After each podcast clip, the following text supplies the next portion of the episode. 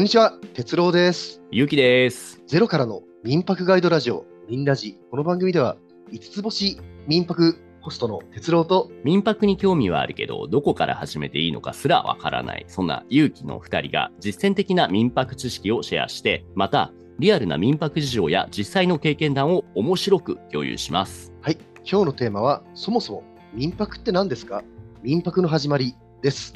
よろしくお願いします。はい、よろしくお願いします。いや、2回目ですね。前回二回目1回目では、このラジオでどんなこと話していきましょうっていう話をしましたけれども、何ですかね、えっと、僕が基本的に興味あるけど、全然どこから始めてわかんないっていう感じで話したじゃないですか、哲郎さん。はい、はい。で、それでもうそもそもに民泊ってっていうとこからもう教科書で言うと、もう基礎の基礎ですよね。そんなはい、すでに知ってる人からしたら知ってて当たり前だよってだと思うんですけれども、そこから今回ぜひ哲郎さんに先生に教えてほしいと思うんですけれども、どこからその説明をいただけますかね？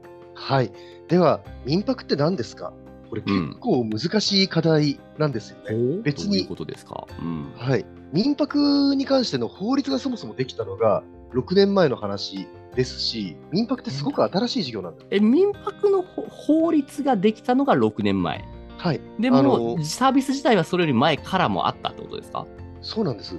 民あ泊、そうなんです、そうなんですあ。ありがとうございます。いい点ですね。あうの、ん民泊っていうのは、実は、あの海外でもそうなんですけど、ええある会社が始めて、なんとなく浸透していって、なんだなんだなんだっていうふうになっていって、民泊に関する法律を定めたのが2017年、6年前、日本だと。日本以外でもこういうのってあるんですね。まずは企業が始めて、その後にちょっと待て待てみたいな感じで国が法律を作るみたいな、そういう流れ。おっしゃる通りです。おっしゃる通りですああ、なるほど、なるあのほど。民泊っていうのは、まあ、今話題のウーバー、ライドシェアだったり、あるいはループ、あのキックボードなんかもそうですけれども、全く新しいビジネスが始まって、全く新しいビジネスを始まったことによって、慌てて民泊ってそもそもなんだかっていうのを定義しようよ、うーん政府が走り出すっていう、そういう新しいビジネスから始まってるんですね。なんかすごく対応が遅くなりそうですよね。日本の場合特に。例えば仮想通貨なんかもそうじゃないですか。ものすごくやるはいいけれども、すごいばイケイケのテクノロジーだけども、対応するのにすごい時間がかかるって、民泊もそうなんですかね？まさに仮想通貨もそうなんでしょうね。あの、うん。民泊もそういう意味では、うんちあの新しいビジネスモデルが始まって、えそれに対して法律がなんとかなんとか追いついていこうとしてるんですけれども、どんどんどんどうんビジネスが進んでいく、まさにそれが民泊です。えー、そうなんだ。え、これちなみにその企業が最初に入ったみたいな言ってましたけども、ど、どこの企業が入ったって言ってましたっけ？最初は。はい、まさにあの結城さんと私が最初に出会った場って覚えてますよね。え、なんだっけ？普通に飲み屋とかであったっけ？違うか？どこだっけ？じゃないんですね。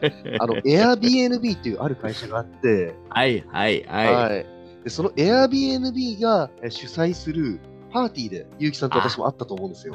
そうですね。Airbnb、通称 Airb。もう今でこそね、そう日本人の中でも徐々に知名度は上がってきて、民泊といえばここ、Airbnb みたいな部分ありますけども、そこの、そうですね、パーティーで会いましたね。はい。そうなんです。で、まあ、結城さんも別に民泊をやってるわけじゃなくて、あのー、オタクツアーっていう体験を売っている。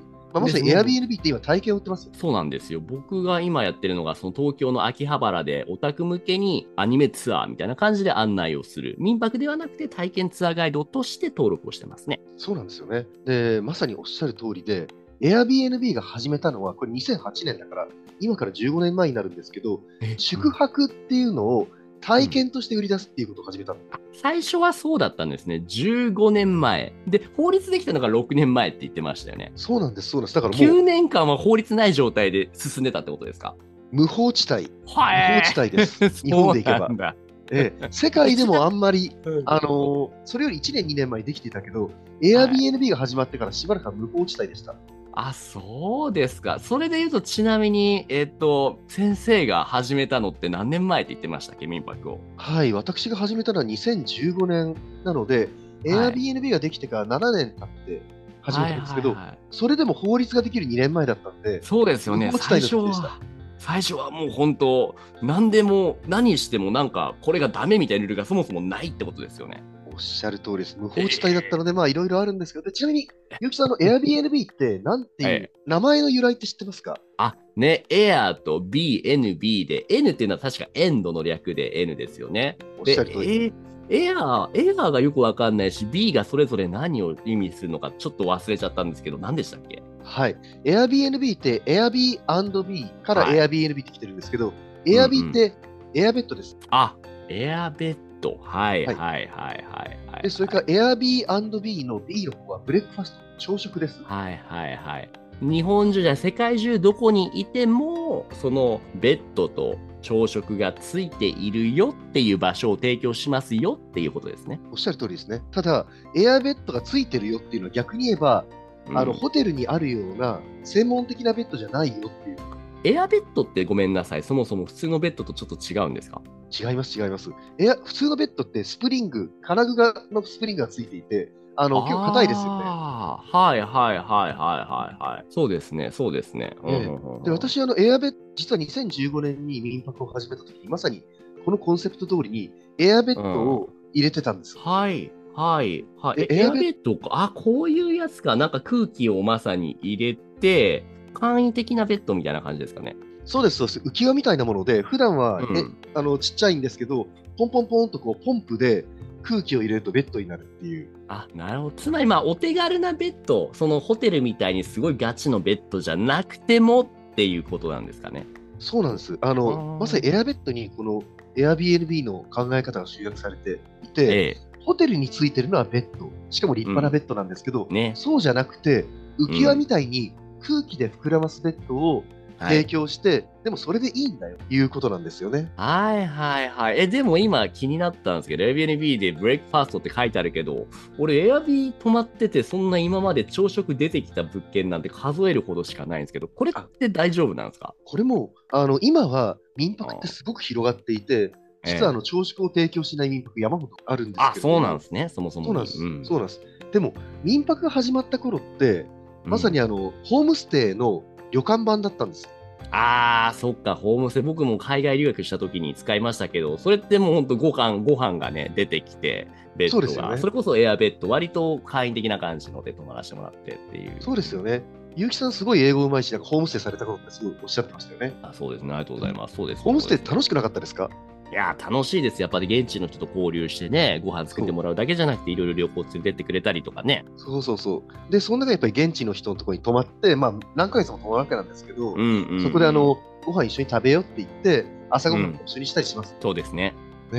そのブレックファストってそれで、要は現地の人と一緒に交流をするっていうのがbreakfast のなんかつまりご飯食べるっていう機能的なそのメリットじゃなくてご飯を通じて現地の人と交流するみたいなそういった心のつながり的な部分を押し出しているっていうことなんですかね。そうです、心のつながり。だエアベッうんエアベイビーっていうのは air bed breakfast。これ結局、まずはホテルみたいに構えなくていいんだよ。どのベッねドどんなベッドでもいいんだよと。そして breakfast。あの、ホストの人と交流をする。ホテルとかはいだと、はいやっぱり泊まって、チェックインして、泊まって、チェックアウトして、それで終了なんですけど、そうじゃなくて、現地の人と交流しようよっていう、まあ、これがまさに Airbnb が始めた民泊っていうサービスなんです。面白いですね。ちなみにじゃあその2015年からね、先生も始めたって言ってましたけど、最初の頃はその僕がした留学みたいな感じで結構交流をかなりされていたっていうスタイルだったんですか？してましたね。まあもちろん今でもやってるんですけど、次週へ続きます。ご清聴ありがとうございました。